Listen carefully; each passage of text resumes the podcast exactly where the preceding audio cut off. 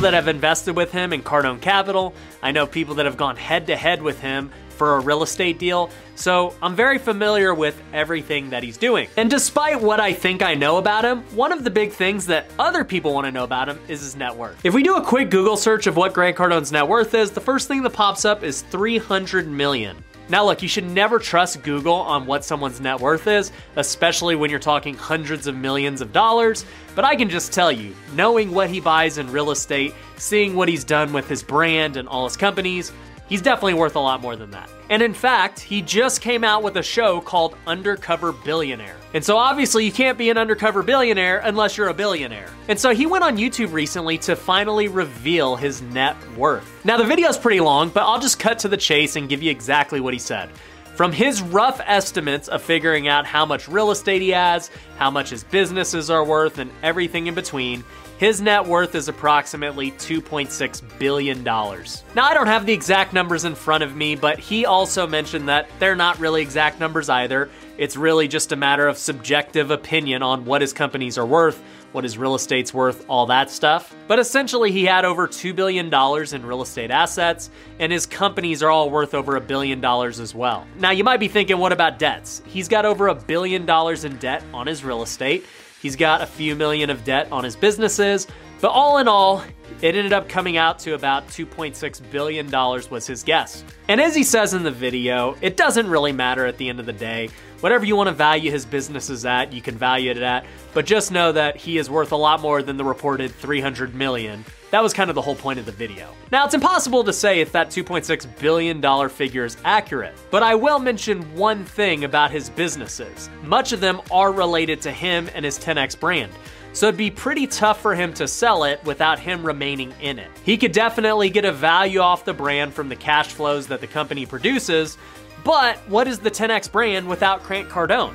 He is gonna have to be the one holding the events, doing the trainings, being on social media. So any deal with him would be contingent on him continuing to do stuff for the brand. And I've actually thought about this for my different brands. How valuable are they without me? Could I sell my tax company? Could I sell my brokerage? Could I sell my house flipping company?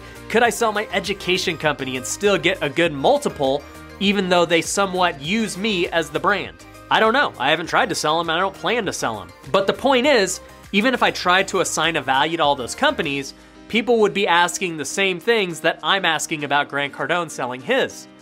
How much are the brands worth without you? Do they even have value? I know a lot of real estate investors try and say their companies have value, but the reality is most of them are not worth anything because the value is tied in the person. The person is the one with the relationships. The person is the one getting the deals. They are crucial to the company, and if you remove that person, the company dies. And so for me, as I build my house flipping company and all my companies, I want to make it so that they do not need me to survive. And I think I'm there with many of them. I don't spend a lot of time in my tax company. I don't spend a lot of time at my brokerage. Even my house flipping company now, they're running very good without me. Now, education, on the other hand, with Future Flipper is very clearly a Ryan Pineda type deal. People want to learn directly from me. They want to be coached by me. So that one really doesn't have any value without me. But if I can build it up into a company where we have other trainers, other coaches, and people that aren't me, it can definitely have some value. But back to the point of Grant Cardone, it's hard to say if that $2.6 billion is accurate for the reasons I just mentioned about what are his companies really worth. Now, as far as the real estate goes, that one is actually cut and dry. If in fact his real estate is worth $2 billion and he owes $1 billion in debt, that makes him a billionaire right there. He's got $1 billion in equity on his real estate. Not to mention, he's also making major cash flow from the real estate. So if I had to guess, I would definitely say he's probably a billionaire pretty much just from real estate, and his companies do have a lot of value. How much? I don't know. And also, I think his show, Undercover Billionaire, is on Discovery Channel, so I'm sure they did some type of due diligence to verify that he's actually a billionaire if they're gonna name the show this. Now, obviously, that's a big thing that people are discussing about Grant Cardone right now, whether he's a billionaire or not. But there are two other things that I wanna talk about with him that I actually agree with that most people don't. Number one, a lot of people think he buys bad real estate deals. especially people I know personally who are going head to head with him on these big apartment complexes.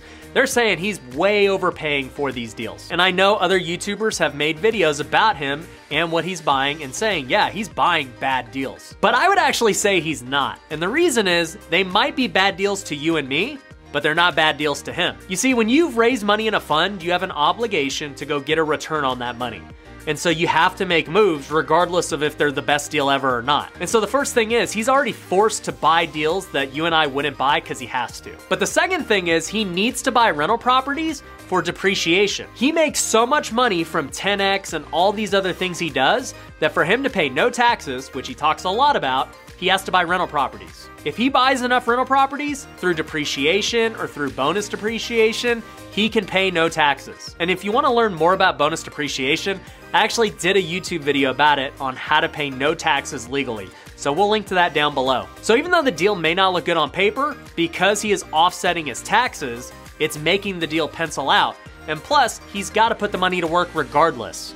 The second thing that people have a problem with him on is his marketing tactics. Now, as I said, he comes off very arrogant, he comes off very aggressive, and it rubs a lot of people the wrong way. He also is not afraid to be a contrarian and go against the grain. And the thing is, that's all a part of his plan. He wants people to talk about him. He wants people to make YouTubes about him. I am giving in to exactly what he wants right now. And look, there are a lot of people who hate him because of it, but they still talk about him, still gives him attention. You know, the old celebrity saying that all press is good press, as long as they're talking about you, that's what matters. It's kind of becoming that way even more so in social media. If you can go against the grain, people will talk about you. No matter how great of a person you are, people will still hate you. I like to use LeBron as an example because I'm a Lakers fan, and personally, I think he's the best basketball player ever. But even if he's not, even if you think Michael Jordan is the best basketball player ever, people just get so mad at LeBron because someone else thinks he's the best. Like, they legit talk so much crap about him or they hate him because he's not Michael Jordan. Then I'll mention the fact that he's donating all this money, he's building schools, he's doing great things in the community, he's a great father, he's a great husband, he's never caught in any controversy, like all of these amazing things. He's a great guy by all accounts, yet people still don't like him. And that's just the way social media is and the world in general is once you become famous. And so Grant Cardone, at the end of the day, could care less that people hate him because no matter, even if he came off as a nice guy, people aren't gonna like him. Another example of this is Dave Ramsey. I've done a video about why I don't agree with Dave Ramsey's advice. Many people ask me about him, especially because I'm Christian and he teaches a lot to the churches. I really don't like Dave Ramsey's advice, and I think it's really dumb for business people or people trying to grow wealth really fast. But all that being said, he's a great guy by all accounts. He's helped tons of people get out of debt, and there are many people who love him, but there are also the people who don't like him. And it's not like I don't like him as a person, it's just I don't like his teachings. And so it's just another example of once you're famous and once people know you, there's gonna be haters and there's gonna be people that like you. And this is actually probably a good time to plug my influencer course. If you're looking to grow your social media brand, definitely go check it out. We go over how to become an influencer, how to inspire people, how to impact the world, and how to monetize from it. And I'll just tell you firsthand, as somebody who's a very small-time influencer, having a personal brand is great, and I love getting great DMs and a lot of positive comments, but then there are a lot of negative ones. There are a lot of haters. There's a lot of people that just don't like you for no reason. And so that comes with the territory. And if it's something that you don't want to deal with, definitely don't buy the course, because that will happen no matter how great you are. People are not gonna like you for just the smallest thing. And as I said before, that is one of the reasons why I agree with Cardone's marketing tactics. He just takes it to the extreme. He wants you to talk about him and maybe dislike him. And I'll just tell you, Cardone has some of the most loyal fans I've ever seen. But overall, as it relates to Grant, I have learned a lot from him. I enjoy the 10X concept. No, I don't go and try and 10X all my goals, but I understand why he does it.